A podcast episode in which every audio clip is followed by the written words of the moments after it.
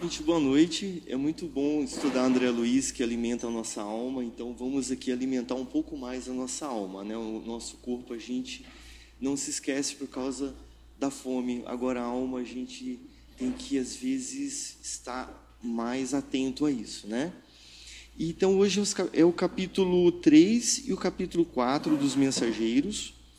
E eu vou ler alguns trechos pequenos, eu acredito que não precise de vocês acompanharem no livro. Eu vou ler bem devagar e não é muita coisa né, que vai ser lida. Então é mais uma conversa mesmo que a gente vai ter, uma roda de bate-papo com vocês. É, o André Luiz, ele chegou no nosso lar e ele foi atendido no Ministério do Auxílio. Ele ficou no hospital, ficou como paciente. Depois, o primeiro trabalho dele o primeiro ofício foi no Ministério da Regeneração. Ali ele agregou bônus horas, foi um trabalho muito intenso que ele fez, ele pegou é, é, o tempo perdido, ele se recuperou ali. Então, com essa conquista do bônus horas, ele conseguiu ser transferido para o Ministério da Comunicação. E dentro do Ministério da Comunicação existe um setor que é o Centro de Mensageiros. Ele foi especificamente para esse setor ali no ministério. Então, é um momento de muita alegria para ele, e ele foi se despedir do Ministério da Regeneração, e lá ele encontrou a Narcisa, que é uma trabalhadora de lá, que eles trabalharam muito tempo juntos. Então ela acabou assim dando muita dica para ele, uma conversa muito carinhosa, como se fosse uma amiga, uma mãe. Então ela deu muito estímulo para ele. E o Tobias, que era um orientador dele lá, é uma pessoa muito atarefada, não deixou ele sozinho no primeiro dia dele de estudo, como se fosse uma criança que vai no primeiro dia de aula, então quis apoiar, né? Então isso me chamou muita atenção, porque quando a gente desencarna, é, não é sempre que a gente encontra familiares nossos, amigos nossos. Então lá a gente começa a fazer amizades mas esse aconchego, essa proteção, esse carinho, essa segurança, a gente recebe quando a gente está lá num bom lugar, numa colônia tipo nosso lar. Então, é, é acaba suprindo essa, essa solidão, essa falsa solidão para quando a gente está aberto para isso. Né? Então, foi uma situação muito delicada que eles fizeram né? com relação a André Luiz. E, e eles foram caminhando até chegar no, no prédio, né, que eles iam, é, que era o prédio de destino do centro de mensageiros. E André Luiz narrou o seguinte: deslumbrado, atingi a série de majestosos edifícios de que se compõe a sede da instituição. Julguei encontrar algumas universidades reunidas, tal enorme extensão deles, pátios amplos, povoados de arvoredos e jardins, convidavam a sublimes meditações. A gente, quando está na rua caminhando com um objetivo, chegar em algum lugar, às vezes a gente se cansa tanto, a gente se estressa daquela trajetória. E aquela cidade, o caminhar, aquele trecho é convite para meditação.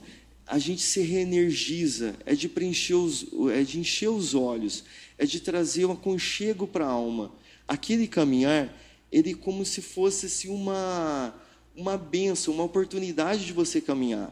Tamanha a vibração e beleza dessa caminhada. E aqui a gente sofre com calor, com poluição, com um monte de coisa, então a gente tem esse condicionamento. Né?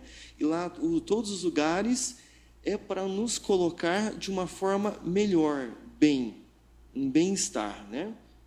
Então, isso eu achei assim, muito interessante nessa questão é, da gente sempre estar presente de fato, consciente de fato, nos lugares que nós estamos.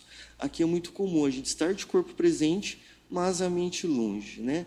Ali é um convite a todo instante, a interiorização e, automaticamente, a paz interna. Né? E o Ministério da Comunicação gigante, imenso eles chegaram no prédio é, que era passou em frente o prédio principal administrativo e alguns prédios ali eram centros de treinamento e escolas, mas era uma porcentagem pequena do Ministério da Comunicação. E engraçado, esse nome, né, Ministério da Comunicação tão grande, né, intrigante, você não espera que ele seja tão grande assim, mas vamos acompanhar aí, né, por quê? Vocês conseguiram ler o capítulo? Quase todo mundo? Que bom. Aí fica mais fácil de entender. Mas é um bate-papo, a gente não é fechado, vocês interrompam a hora que vocês quiserem, né? E, então ele disse o seguinte: mas esta organização imensa restringe-se ao movimento de transmissão de mensagens? Perguntei curioso. Transmissão de mensagens na cabeça dele, e que o livro foi psicografado em 1944, era um, um centro de correios, é como se fosse uma agência de correios. Não tinha outras coisas de comunicação nessa época. Então ele falou que correio enorme, né? Foi a primeira impressão que ele teve, né? E preparam-se aqui numerosos companheiros para a difusão de esperanças e consolos, instruções e avisos nos diversos setores da evolução planetária, crosta, umbral e nas trevas. Não me refiro tão só a emissários invisíveis. É onde eram formados pessoas para trabalharem na crosta, onde nós estamos, nas trevas, abaixo da crosta, são cavernas, lugares extremamente densos, e também nos umbrais.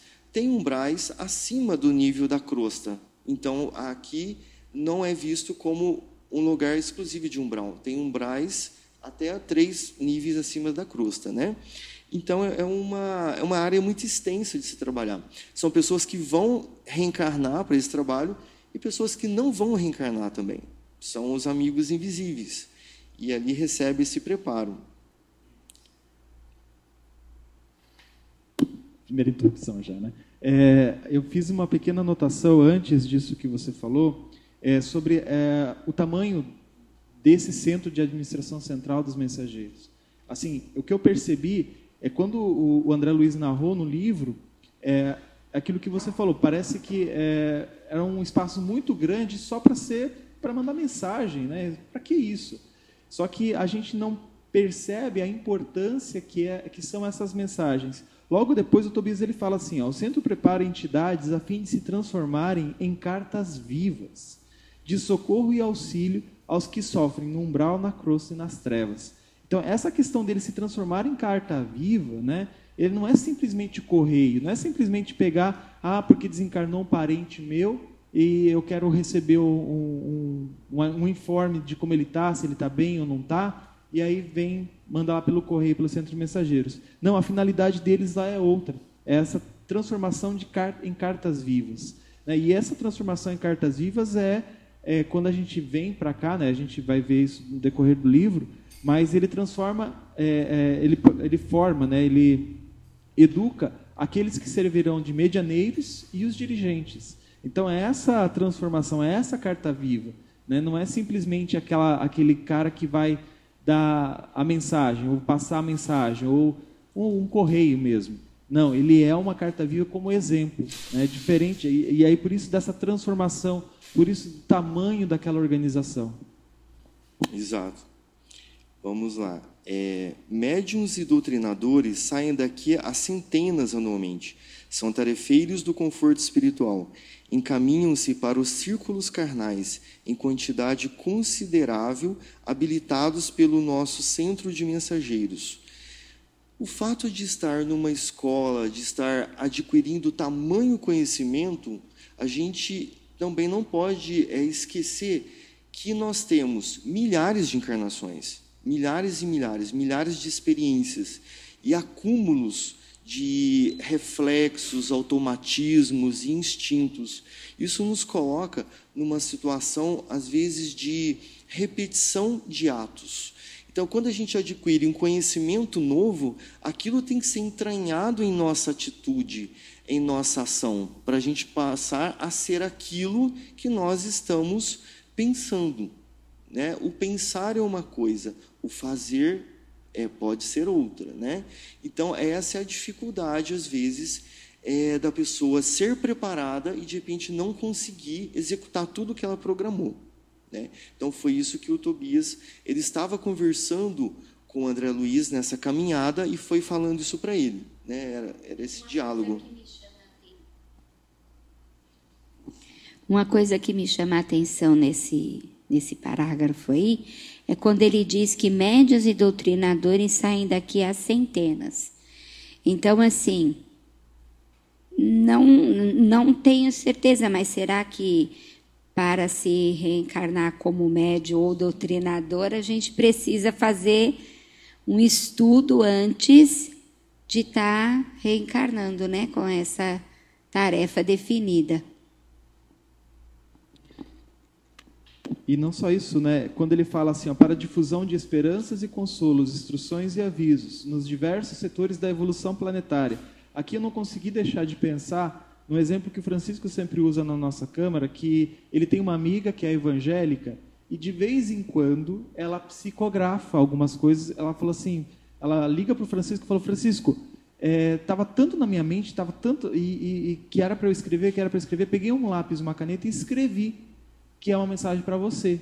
E aí ele fala que quando ela escreve, ela descreve o que está acontecendo e o que ele precisa para aquele momento na vida dele. Então, é, é, prepara, mas a gente tem que entender que isso aqui não é só para centro espírita, não. É, isso aqui é, é para esperança e consolo, instruções e avisos. Em qualquer é, religião ou qualquer é, é, pessoa que esteja conectada com o bem, conectada com os benfeitores. É, essa é a visão, assim. É uma tarefa. Com certeza. É, aí André Luiz disse o seguinte: Que me diz? Interroguei surpreso. Segundo seus informes, os trabalhos de esclarecimento espiritual devem estar muitíssimos adiantados no mundo. Você não ponderou, todavia, meu caro André, que essa preparação não constitui ainda a realização propriamente dita. Saem milhares de mensageiros aptos para o serviço, mas são muito raros os que triunfam. Pode a enxada ser excelente, mas se falta espírito de serviço no cultivador, o ganho da enxada será inevitavelmente a ferrugem. É, André Luiz ele foi despertado nesse instante que o processo de reencarnação não é algo tão simples, é muito mais complexo para alguns que têm uma missão. Todo o processo de reencarnação é, não são todos que são programados, mas aqueles que são programados são programados com muitos anos, com muito carinho, com muita atenção e com muito preparo para isso. É, a enxada que enferruja, ela pode ser também uma enxada, uma enxada que vai plantar uma erva daninha, vai plantar uma coisa ruim, ou vai plantar uma coisa boa. Então, ela tem essas três situações. A gente tem aqui também um exemplo que a gente aprendeu na parábola do semeador, que Jesus trouxe para a gente, a função da semente, né? do, do plantio.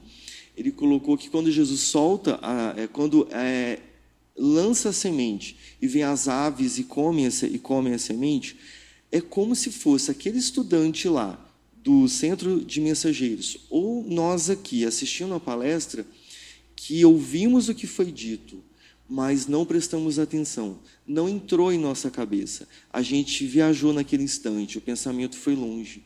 Então a semente plantou, a semente foi lançada e não foi plantada. Depois tem a segunda fase, que quando lança a semente e vai para o pedregulho. Ali, no pedregulho, não tem raiz, não tem como a planta se nutrir. É como se fosse a gente que senta aqui, ouve a palestra, acha muito bonito, gostei da palestra, lindo, mas quando sai, a gente esquece ela parece que era só para ser usada aqui dentro. A gente não vai lembrar depois, né? E depois a outra situação é quando é lançada no terreno espinhoso, onde a semente começa a nascer. Mas ela morre abafada pelos espinhos. É como se nós absorvemos a palestra ou o curso no centro de mensageiros começamos a colocar em prática em nossa vida. Enquanto a vida está tranquila, a gente põe em prática. Enquanto a gente vai amar quem nos ama, está tudo bem. Né? Tá tudo, a gente já vai executando com aqueles pensamentos na mente, eu sou uma pessoa de fé. Mas quando vem uma tribulação, é onde a semente morre abafada pelos espinhos, não prospera. E por último, a semente que nasce no terreno fértil. Nós somos esse terreno. A semente que, que vai nascer é o Evangelho. Então, é para a gente observar isso daqui, só trazendo essa analogia com o que Tobias estava falando, como dessas pessoas que saem ali formadas, né? Eu acredito que não saem com diploma, porque o diploma é quando a gente aprende tudo, e ali a gente aprende uma parte. O diploma é quando a gente sai puro de espírito, né? É, eu achei interessante é, essa informação de Tobias, porque ele quantifica algumas coisas aqui. Quando ele fala, saem milhares de mensageiros, mas ele fala, raros triunfam. É, alguns fazem uma execução parcial e muitos fracassam. Então eu, eu, comecei a ter aquela proporção. Se raros triunfam, vamos lá, acho que 10% triunfa, né? E alguns execução parcial, uns 20%. E quantos fracassam? 70%? Eu fiquei nessa, nesse pensamento. Quando ele quantificou isso, eu fiquei assim, nossa, olha como ele conseguiu colocar desses milhares, esses percentuais em algumas palavras. Eu achei muito interessante isso, porque não, a gente vai ver nos capítulos posteriores é, essas pessoas falando sobre isso, sobre os fracassos que elas tiveram, sobre é, a execução parcial, né? fizeram alguma coisa, mas nem todos é, conseguiram o completismo, né?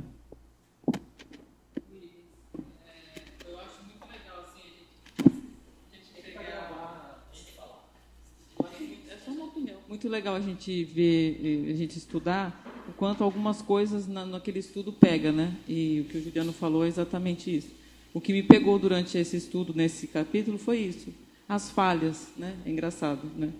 É, é normal de se aceitar. E eu vejo assim, a gente tem muito conhecimento. Tanto é que muitos, na hora do, do desdobramento do sono físico, vão estudar. Mas como a gente falha? Porque a gente ainda está muito preso nas nossas reencarnações pretéritas, né? Então, o nosso erro ainda é, é, uma, é maior do que, a, que, o nosso conhecimento. O conhecimento é grande, né? E muitos estudam. A gente vem aqui, estuda, à noite a gente desdobra, estuda, mas quando a gente volta para o corpo físico, a gente continua nas falhas, né? Então, assim, de todo esse, é, o que eu aprendi nesse capítulo todo foi isso que eu peguei, né? É essa, essa quantidade de médios, de, de tarefeiros que falham, né? É uma porcentagem muito maior do que aqueles que triunfam, né?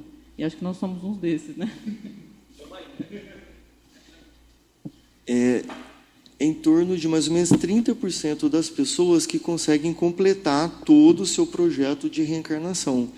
Então, é, se a gente pensa, se todos conseguissem, né? 30%, aí o dobro é 60%, o triplo é 90%, 90%, que nem, nem o total.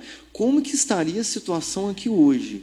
como que estaria a influência dos núcleos de espiritualização? Não vamos colocar nem kardecismo. Como estariam esses centros formadores de trabalhadores, é, de produção de caridade? Então estaria muito mais avançado, né?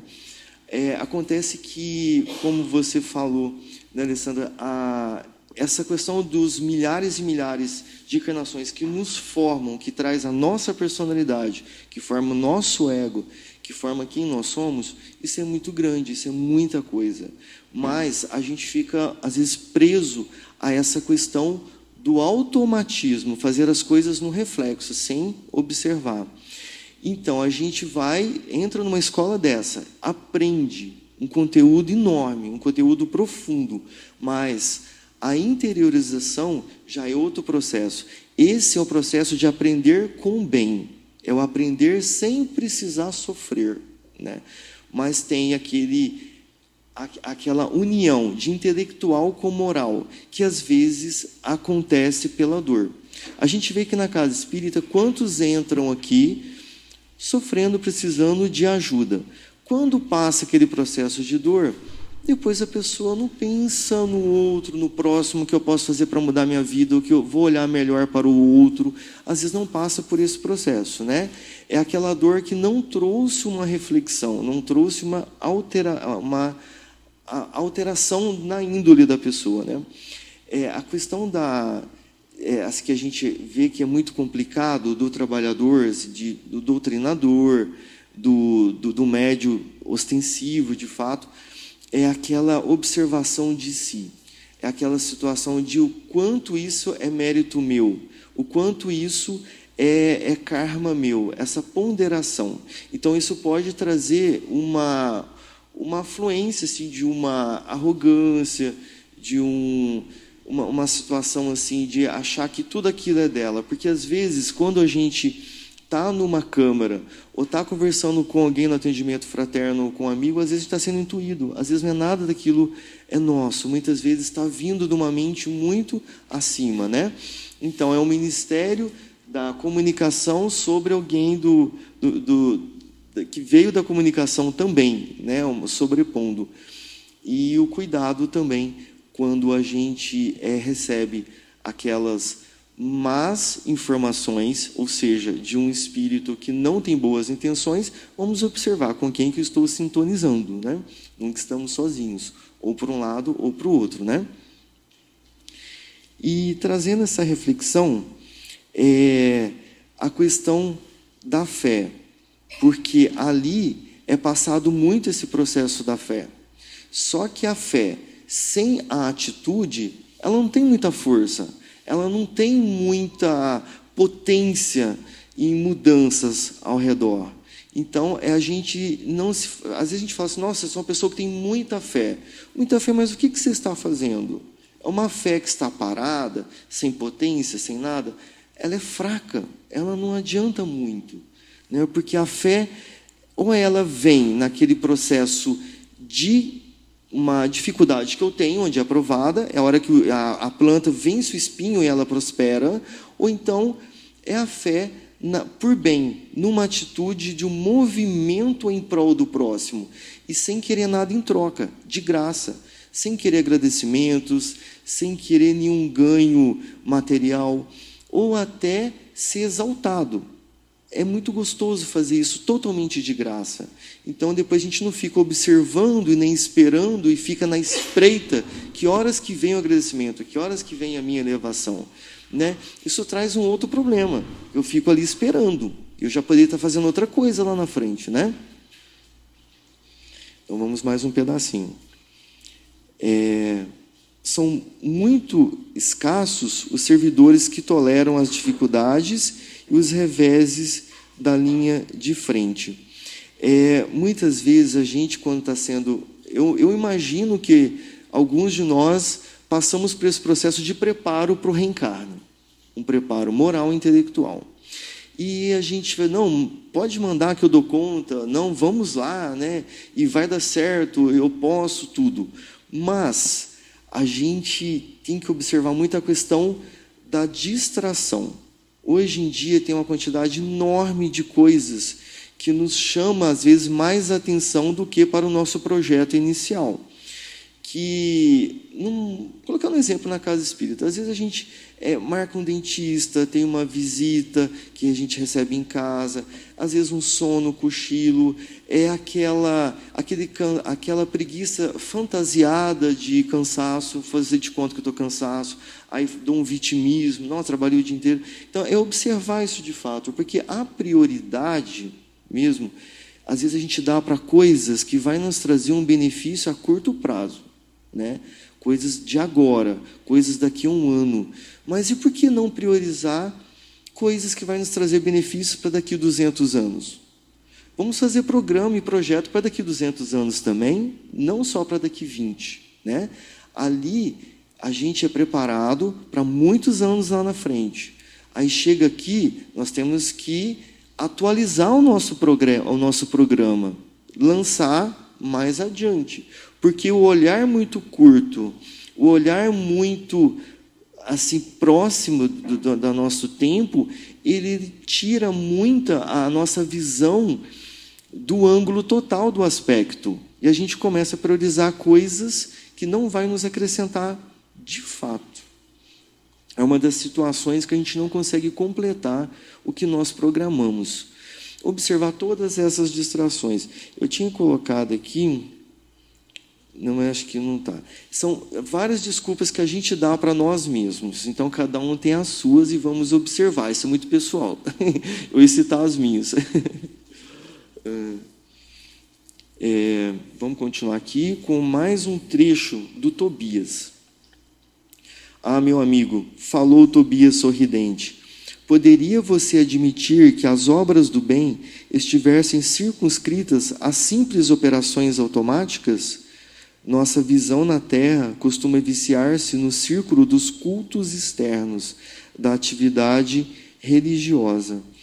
É quando a gente, às vezes, não absorve de fato é, o que a gente aprendeu.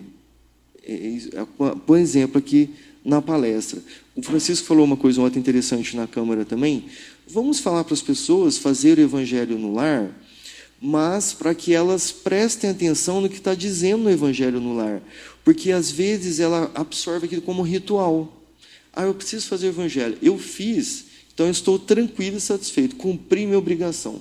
Mas e a reflexão dele? E a atitude ali? Será que na semana seguinte ele vai lembrar o que foi dito na semana anterior? Será que a gente lembra do que foi, qual foi a palestra da semana anterior? Será que a gente executou, prestou atenção mesmo, né? Ou a gente intelectualizou e guardou e pôs dentro da gaveta? Será que a gente agiu, teve ação, atitude? Que é a maioridade do espírito, né? É, é, é a nossa fase atual do espiritismo, é a maioridade. É a maioridade espiritual. Quem quer comentar algo? Você ia falar muito, agora ficou quietinho.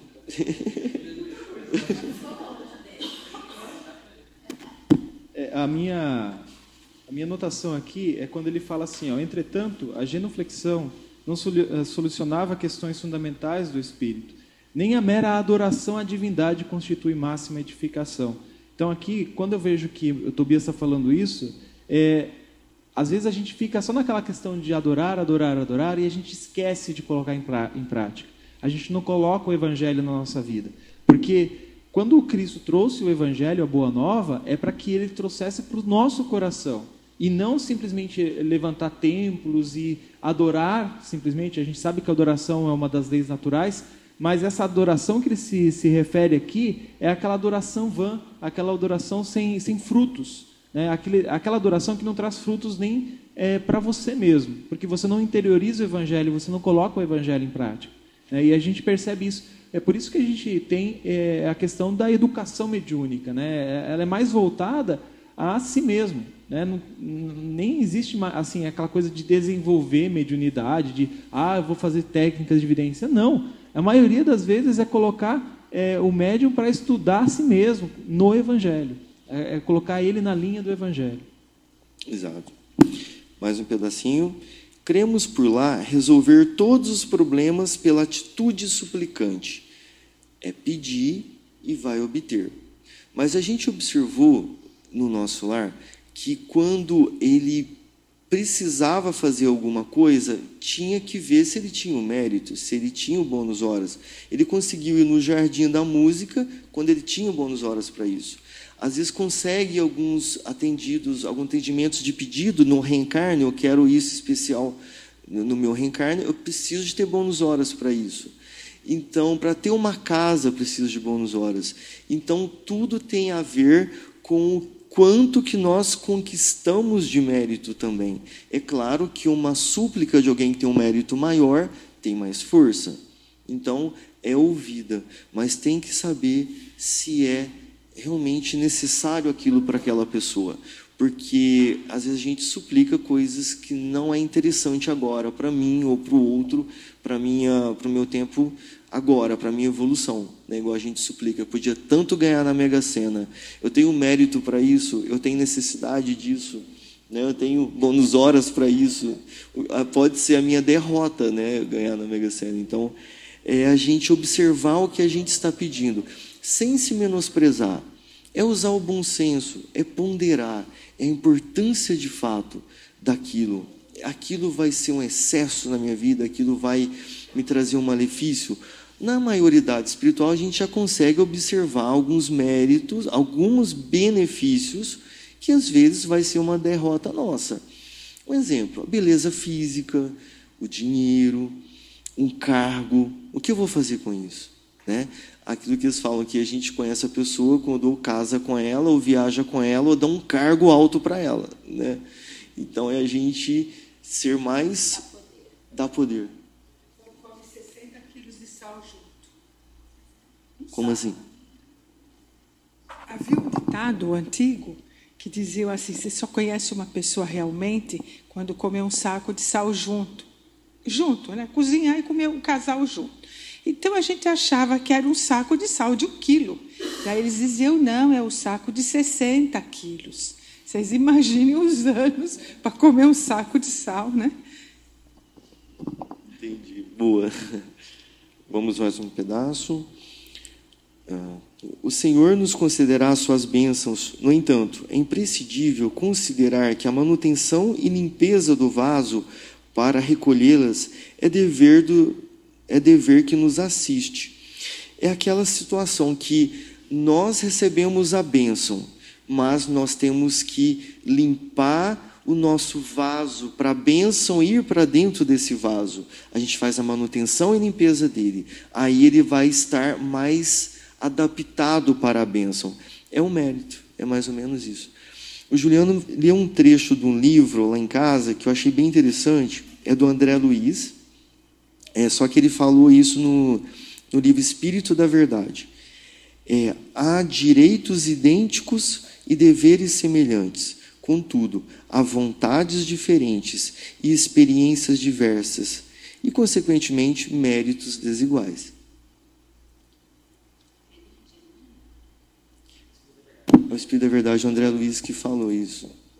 Eu tenho uma, um comentário aqui. Eu ia até pedir para o Francisco permissão para fazer esse comentário, porque é da palestra dele para o final do mês que vem. Como ele não está aqui, eu vou poder fazer o comentário. Eu achei muito interessante quando ele fala assim, né, que o Senhor nos, é, nos concederá suas bênçãos. É imprescindível considerar que a manutenção e limpeza do vaso para recolhê-las é, que no, é, é o dever que nos assiste. Isso eu achei muito interessante porque é, a palestra dele no final do mês que vem, no final do mês de março, vai ser sobre o livro, uma, um capítulo do livro Jesus no Lar, do Neio Lúcio. É um livro muito parecido com Boa Nova. É maravilhoso, é lindo. É, é, são momentos em que Jesus está na casa das pessoas e eles conversando. E as pessoas mais simples perguntando para Jesus. Então, é, você tem muitos ensinamentos que não estão no Evangelho, os canônicos lá, e ele fala no capítulo 3, explicações do mestre. É, eles estavam na casa um, do Benjamim, é, ele era um criador de cabras. E a Sara, sua esposa, ela faz uma pergunta para Jesus. Ela fala assim: a ideia do reino de Deus em nossas vidas é realmente sublime. Todavia, como iniciar-me nela? Como eu vou fazer parte dessa é, obra de Deus, do reino de Deus? Aí estavam presentes Simão Pedro, estava a esposa de Simão Pedro, estava uma galera, né? Que estava acompanhando Jesus já há um, um, tempo. E aí o Pedro ele fala assim: para isso é imprescindível, é indispensável, desculpa, a boa vontade. E aí fala assim: com a fé em nosso Pai Celestial, aventurou a esposa de Simão, atravessaremos os trapeços mais duros. Aí todo mundo falou assim: peraí, vamos ver o que, que Jesus vai falar, né? Todo mundo silenciou, olhou para Jesus né, esperando um comentário, e ele fala assim: ó, Sara, qual o serviço fundamental na tua casa? Aí ela fala assim: é a criação de cabras. E aí ele pergunta para ela: como procedes para conservar o leite inalterado e puro no benefício doméstico? Aí ela fala: Senhor, antes de qualquer providência é indispensável lavar cautelosamente o vaso em que ele será depositado se qualquer detrito ficar na ânfora, em breve todo o leite se toca de franco azedume e já não servirá para os serviços mais delicados. Jesus sorriu e explanou: Assim é a revelação celeste no coração humano. Se não purificarmos o vaso da alma, o conhecimento, não bastante superior, confunde-se com as sujidades de nosso íntimo, com o que se degenerando, reduzindo as proporções dos dos bens que poderíamos recolher. Então, Jesus, quando o Tobias fala isso, eu pensei assim: é exatamente isso que o Tobias está se referindo. Que para a gente, a gente recebe a todo tempo essas informações, essas bênçãos de Deus. Mas se a gente não limpar esse vaso, nosso vaso, né, não é simplesmente tomar banho, não é isso. É melhorar, se aplicar o Evangelho, a gente vai conseguir colocar, não vai conseguir reter a pureza desses ensinamentos. Vai sujar com nossas imperfeições, com aquilo que está na nossa mente, com aquilo que está na nossa alma. Né? E aquela, aquelas dores que muitas vezes acabam com qualquer mensagem. Agora, cheguei naquele trecho que você falou, que não são preparados somente é, postalistas, mas verdadeiras cartas vivas de Jesus encarnadas. Então, o preparo foi muito bom, que ficou bem claro isso, né? Então, se teve uma falha, essa falha não foi da escola, não foi do preparo, é, foi dos nossos instintos ainda resistentes. E como a gente aqui nas escolas prepara o professor para dar aula, ele não é preparado para enganar, prepara o engenheiro para construir. Não é para matar alguém, não é para destruir. Então as escolas são assim. Então a gente sempre tem que observar também, não só nas casas espíritas, não só nos núcleos espiritualistas, mas no nosso trabalho também. Nós somos preparados para fazer o bem no nosso trabalho. Então, com a paciência, com a, a alteridade e se colocar assim numa situação que às vezes a pessoa é, passou maus momentos. Então, é ter essa observação também, né? E é, ou mais um trecho que é o último, aí a gente vai para o capítulo 4. É desse modo que prosseguimos por lá, agarrados ao mal e esquecidos do bem, chegando por vezes ao disparate de interpretar dificuldades como punições, quando todo obstáculo traduz a oportunidade verdadeiramente preciosa aos que já tenham olhos de ver. Na verdade, Jesus ama a todos igualmente.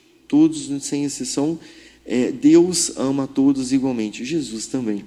Mas os fatores desencadeantes das coisas das nossas vidas é que tem que ser muito bem estudado e analisado. Todos os fatores desencadeantes, porque cada situação que acontece veio de alguma necessidade para um despertar ou uma expiação. E a gente não quer passar por isso duas vezes. E deve ser uma sensação maravilhosa desencarnar e saber que foi um completista, cumpriu 100% do, do projeto. Acredito que seja um avanço gigante. E, e aí pensar que isso que seria o esperado. Isso é o que é o natural, né? Quando se consegue menos, não era isso né, a ideia, mas tem a misericórdia divina, que é gigante, que nos compreende sempre. Né? O conceito de completista, é, ainda numa, numa palestra dada por Divaldo Franco, ele menciona o caso de dois espíritos que se tornam completistas. E o que eu compreendi foi o seguinte: Completista é o espírito que se liberta integralmente de ter que espiar o que quer que seja. Então veja bem, não é você cumprir a sua missão programada pela sua reencarnação. É você, numa determinada encarnação, completar todo o compromisso que você tem com a lei divina.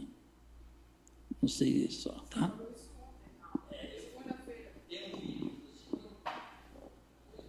Eu gostaria de Ivens, nessa, nesse trecho aqui em que uh, Tobias fala das dificuldades, né? quando ele diz, ao, chegando ao disparate de interpretar dificuldades como punições, quando todo obstáculo traduz oportunidade verdadeiramente preciosa para os que já têm olhos de ver. Quer dizer, nós ainda estamos nessa fase, quer dizer, nós achamos que as dificuldades são coisas que acontecem por culpa nossa e a gente acaba achando que está sendo punido. Né? Na verdade, as dificuldades são para o nosso crescimento mesmo. Né? Eu me lembro aqui da, das palavras de Ricardo no nosso lar. Ricardo era o esposo da Laura, mãe do, do Lísias.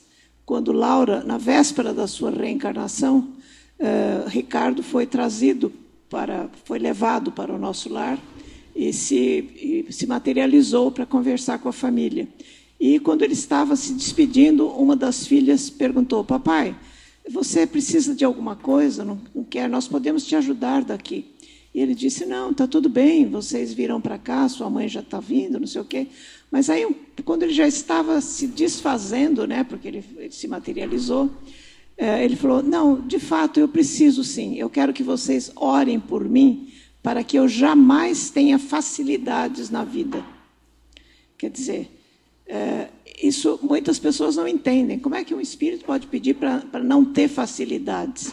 Porque a gente está sempre querendo que a vida seja mais fácil para nós. A gente não entende ainda as dificuldades como oportunidades de crescimento. Né? Exato. E às vezes as nossas dificuldades é até para é, conseguir livrar alguém, porque tem no nosso lar um trecho também que um senhor desencarnou e ele era perturbado constantemente com as vibrações dos, dos encarnados aqui, da família dele. A família sempre perturbava ele com muita vibração de saudade, de, de raiva, tinha um, um, um misto de sentimentos que chegava até ele, de emoções ruins. Então eles chegaram ao ponto de falar: a gente precisa mandar uma dificuldade para eles lá, para eles esquecerem o Nestor aqui. Então aí eles incumbiram um espírito, um mentor, de trazer essa dificuldade para a família, para eles mudarem o foco, para eles se preocuparem com aquilo ali. É uma, chega muito mais longe do que a gente pensa, né? É, eu tenho um comentário complementar ao da, da Irene. É, antes ele fala assim: ó, agarrados ao mal e esquecidos do bem. Hã? Ah, tá, tá ligado. É, agarrados ao mal e esquecidos do bem. Isso, sempre que é, eu vejo mencionar o mal nessa obra do André Luiz, eu lembro da definição que o ministro Flacos dá sobre o mal lá no livro Libertação. No primeiro capítulo, ele faz uma palestra e ele fala assim, ó, o mal é o desperdício do tempo ou o emprego da energia em sentido contrário aos propósitos do Senhor. Então, é uma coisa que assusta, porque sempre que você está contra a lei natural, agindo contra a lei natural, você está no mal. E é por isso que eu vejo que ele fala assim, agarrados ao mal. Parece que a gente não solta. A gente não quer soltar para a gente fazer o bem. Por quê? Porque é cômodo, é cômodo para a gente.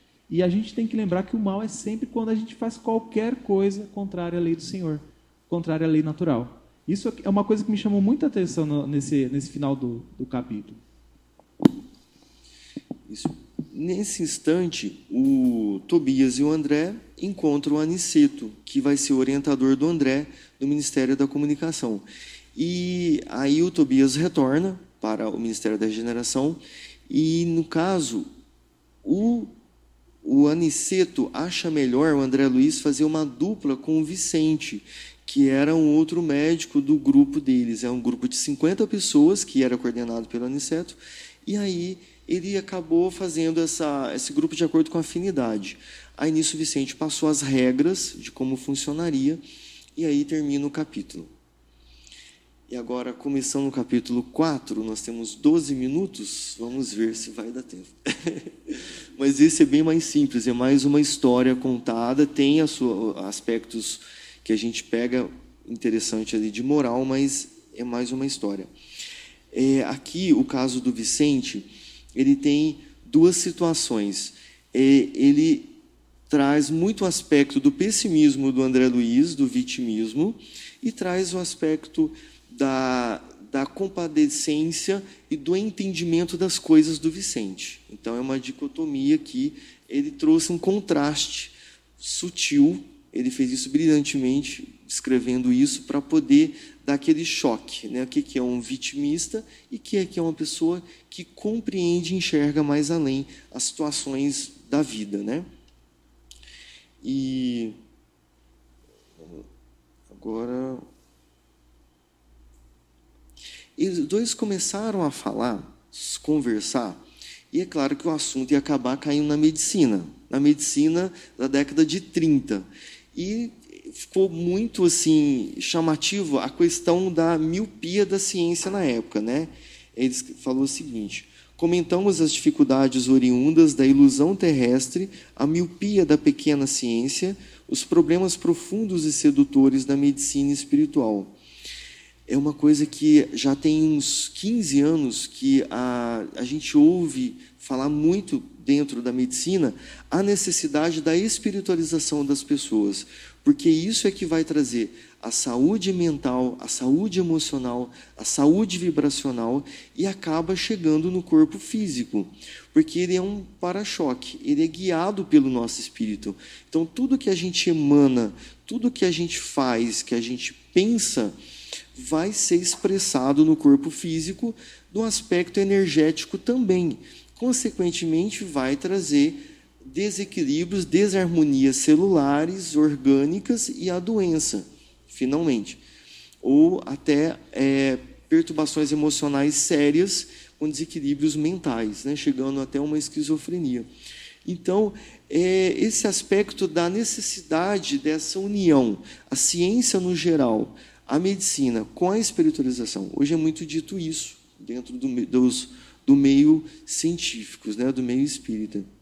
E isso eles estavam comentando lá. E André Luiz chamou, é, ele ficou muito assim encantado com o Vicente, que é uma pessoa muito amorosa, um olhar muito sereno, uma pessoa que passava uma vibração muito boa, muito gostosa. E aquela conversa trazendo mais confiança no outro, mais intimidade, que ele considerou uma afinidade até de um irmão. E se sentiram até na liberdade de falar um pouco mais da intimidade deles na época aqui de encarnado, porque o Vicente era um recém-desencarnado também. E então eles tinham isso em comum, a medicina e recém-desencarnado.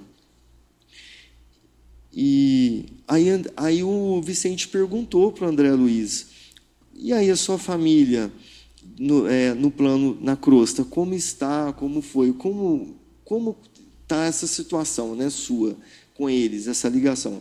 Ele diz o seguinte, evidenciando nímia delicadeza, indagou da minha posição perante os parentes terrestres, ao que respondi com a história resumida da minha singular aventura, ao conhecer as segundas núpcias da minha viúva.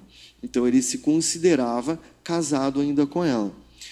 Nesse aspecto, a gente tem que ponderar essa posse no sentido de que qual era o tamanho da afinidade dos dois, qual era a extensão da conexão deles de eras, de épocas, porque muitas vezes tem casamentos que é kármico, é, é difícil. Então, é, tem o desenlace, é, às vezes tem o divórcio aqui e tem o rompimento de fato e definitivo. Né, com a, a passagem para o outro lado, mas ele tinha essa ligação. Então é uma coisa que a gente tem que pensar isso além lá também. É, quantas esposas já tivemos, quantos maridos, quantos filhos, quantos? Né? Então, essa questão da posse de alguém, é, é, é, a gente tem que ponderar, porque só é nosso o que vai após o túmulo, mais nada. De fato, aqui a gente não tem escritura de pessoas, não temos escritura de bens que vai com a gente, né? após o desencarne. E, e aí ele começou a narrar o que ele achava assim, que era muito difícil na vida dele aqui de encarnado. Então, a gente sabe mais ou menos a história dele, né? Aí ele começou a contar para o Vicente, então, foi muito difícil, sofri muito, e dava ênfase nas frases de sofrimento, falando pausadamente para o Vicente observar bem a dor que ele estava passando, né? Ele era filho de pais abastados, fez medicina, aí tinha um consultório muito bom, uma esposa boa, filhos maravilhosos, três filhos ali. Então foi narrando aquele sofrimento dele para o Vicente, né, que ele considerava. Aí o Vicente ouviu silencioso e sorria a intervalos. Né? Contando uma história triste, o Vicente sorria. Né? Então o Vicente estava foi e falou para ele o seguinte: é, você não teve problema de fato, a sua vida não foi tão terrível assim. A minha foi uma situação mais complicada que a sua.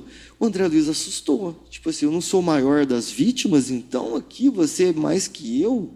Né? Então a pessoa acha que eu perdi em sofrimento para ele, eu fiquei para trás. Né? Aí o Vicente foi e começou a contar a história. Que eu não sei se vale a pena, porque depois vai ser quebrada, né? perde o, o, o raciocínio da história. Faltam cinco minutos. Ah, então já termina? O resumo, a moral da história, né? É, é, duas anotações aqui. É, o que aconteceu com Vicente, se tivesse acontecido conosco, a gente estaria na situação do Vicente, no nosso lar, ajudando o outro com uma história que para mim era mais dolorosa, ou seja, servindo de exemplo, ou a gente estaria obsediando aquela família lá que cometeu um crime, né? Então, assim, para a gente poder analisar como eu me sentiria, se, qual era a minha postura, qual a minha posição, onde eu estaria lá ou cá. E observando que quando Vicente desencarnou, ele passou pelo umbral, que ele falou: desencarnei, vivi um período nas sombras, não sei quanto tempo, e depois que foi para o nosso lar. Então eu me preocupei um pouco comigo, falei: meu Deus. Então eu espero não passar por isso, porque ele passou por esse processo. Então melhor correr atrás e, e dobrar a minha a minha assim, observação, o meu autoconhecimento tem que ser dobrado, né?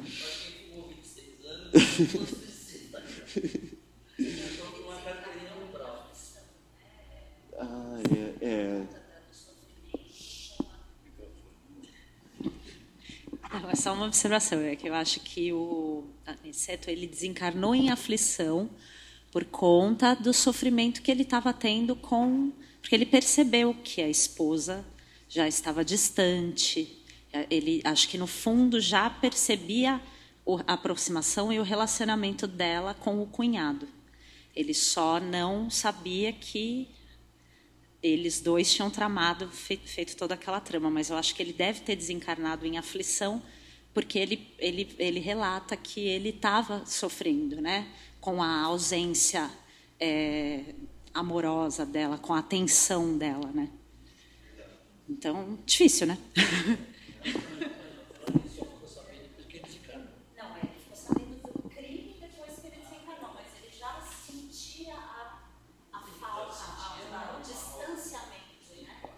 É, eu, nessa, essa parte que me chamou muita atenção é assim, é, que quando ele fala assim, ó, para nós, Vicente fala, atualmente, meu amigo, o mal é simples resultado da ignorância e nada mais. Esse, esse, essa parte me chamou muita atenção, destaquei bem aqui. Porque é, a gente, quando a André Luiz comenta com ele, parece assim, tipo, e aí, é, e a vingança, e, e a raiva que você tem dentro de você? meio que deixou entender isso. E aí ele fala: para nós, atualmente, o mal é simples resultado da ignorância e nada mais. Porque eles já estavam em conhecimento, já, já estavam se, se policiando. Então eles têm que se policiar nisso também.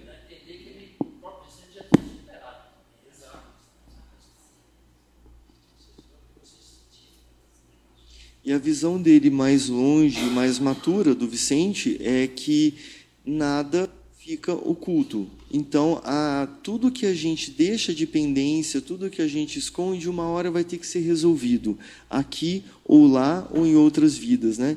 E como o que ele citou, como na, ninguém é daqui de fato, estamos passando por aqui, esse período que a gente passa por aqui. Então, você vê que não vale a pena certas atitudes ainda animalescas, brutais ou perversas por uma situação que é muito curta aqui. Certas atitudes, o preço é muito alto depois que se paga, né? Porque, de fato, a, a, a justiça terrena, ela nem sempre condiz com a justiça de, da lei de Deus, na verdade, nem a justiça, da lei de Deus, do mecanismo natural da vida, né? Oi? Muitas vezes sai o contrário. Então, gente, é mais ou menos isso.